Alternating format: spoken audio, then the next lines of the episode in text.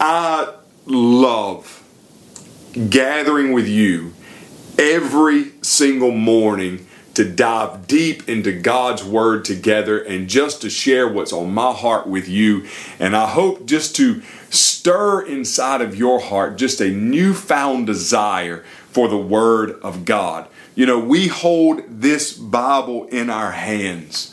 And sometimes I think maybe we forget that this is God's love letter to us. Have you ever thought about that?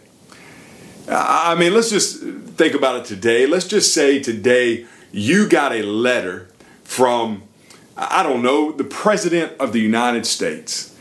Okay, and, and you've got that letter in your hands. What are you going to do?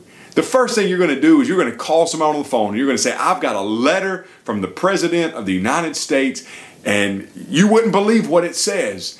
And you're going to tell everybody, and you're going to show everybody this letter from the president. Why? Because it's not a natural thing for us to get a letter from the President of the United States. Well, friends, let me tell you something. We hold something even greater in our hands. We hold God's love letter to us. And so why don't we share it with others? Number one, why don't we read it for ourselves? Why don't we ponder over it? Why don't we go back and reread it over and over and over again to see what God has to say to us? You know, I, I remember when I first went into ministry, I can remember my father saying to me once, I told him, I said, Daddy, I just worry sometimes. You know, I worry that maybe I'm going to run out of things to preach. Maybe I'm going to run out of things to say. And I remember my daddy saying to me, Zach, you can always preach Jesus.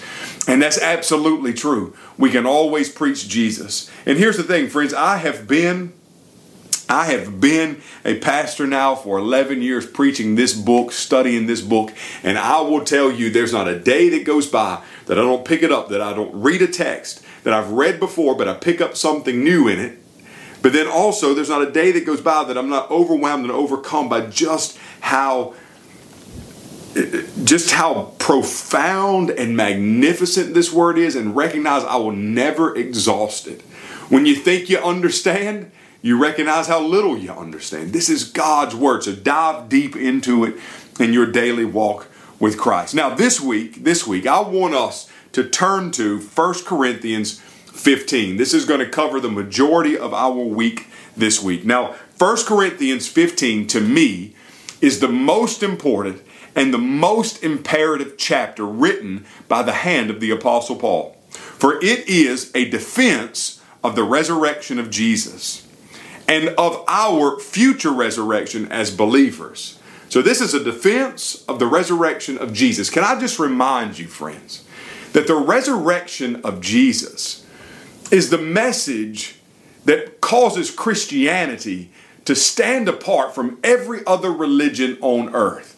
Just this past weekend, I was down in Clarkston, Georgia, uh, just right outside of Atlanta. This is called the most diverse city in America. In just a one point seven mile radius, there are fifty people groups, one hundred or fifty different countries represented, one hundred twenty languages, and three hundred people groups in this one little one point seven mile radius city.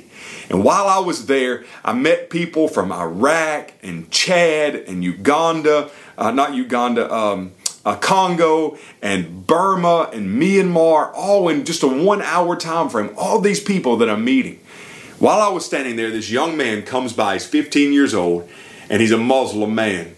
And I just began to talk to him and speak with him about his uh, religion, being uh, Muslim.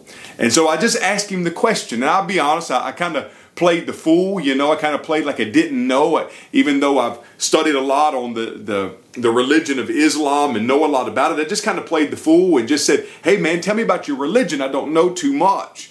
And so he begins to explain, and I started to ask questions about his prayer life and about how he gets to uh, heaven. And he just began to share with me, he prays five times a day, and uh, that, that it's his good deeds that are going to get him to heaven. If his good deeds outweigh his bad deeds, that's how he's going to get there. And I began to share with him, it's not what we can do, it's by faith, and just showing him the difference between Christianity and Islam, and back and forth we went.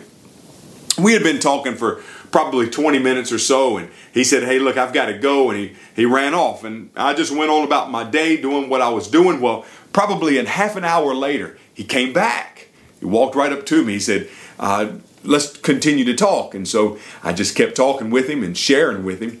And as we shared together, um, I looked at him and I asked him the following question. I said, if you wanted right now to go and visit Muhammad, where would you go and visit his body? And this young man looked back at me in his African accent and he said, well, I would go and visit him in the grave. And I said, yes, right. You would absolutely, you would go visit him at the grave. You would go to his tomb in order to view his body. I said, now let me ask you this question. If you wanted to see Jesus, if you wanted to visit him, where would you visit him today? And he said, well, I would go to his grave.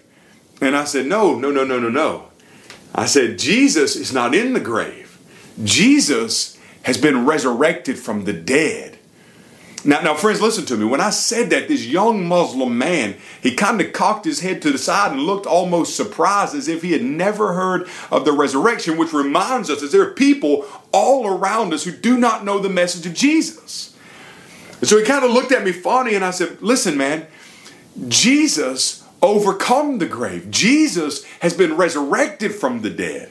And if you go right now to Jerusalem, you can visit his grave. But he's not there. He is risen and he is in heaven physically at the right hand of God. And he's coming back to judge the earth. And here I'm standing with this young man as he's looking at me. And I said, now let me ask you a question. You say your religion says that, that Muhammad is the greatest of all prophets and that Jesus is just one of the prophets. He said, yes. And I said, but now let me ask you this. If you could go today and visit the grave of Muhammad, and his body is there. But you could also go to the grave of Jesus and his body's not there because he resurrected. So Muhammad's dead, but Jesus overcome the grave. Which prophet, in your mind, I say he's the Son of God, Jesus, but which one is greater, Muhammad or Jesus? He paused. He refused to answer the question. I said, which one is greater? One is still dead, one overcome the grave. Which one is greater? And he looked back at me and he he just kind of shrugged his shoulders. I said, okay, let me put it to you this way. If me and you both die, I stay dead, but you rise. Which one of us is greater? He said, me. And I said, so then Jesus is greater than Muhammad? And he said, yes. True story. Right there, standing in that parking lot, he and I talked about faith in the Lord Jesus. Now, that young man has not given his heart to Christ today, but it's my hope that the seed that I planted in his heart might come to grow one day and bear fruit. But that is an amazing story, isn't it, friends? The resurrection, it's the resurrection, the resurrection, the resurrection. That should always be on our lips. Jesus died, yes. We preach Christ and him crucified. But let's not leave Jesus on the cross.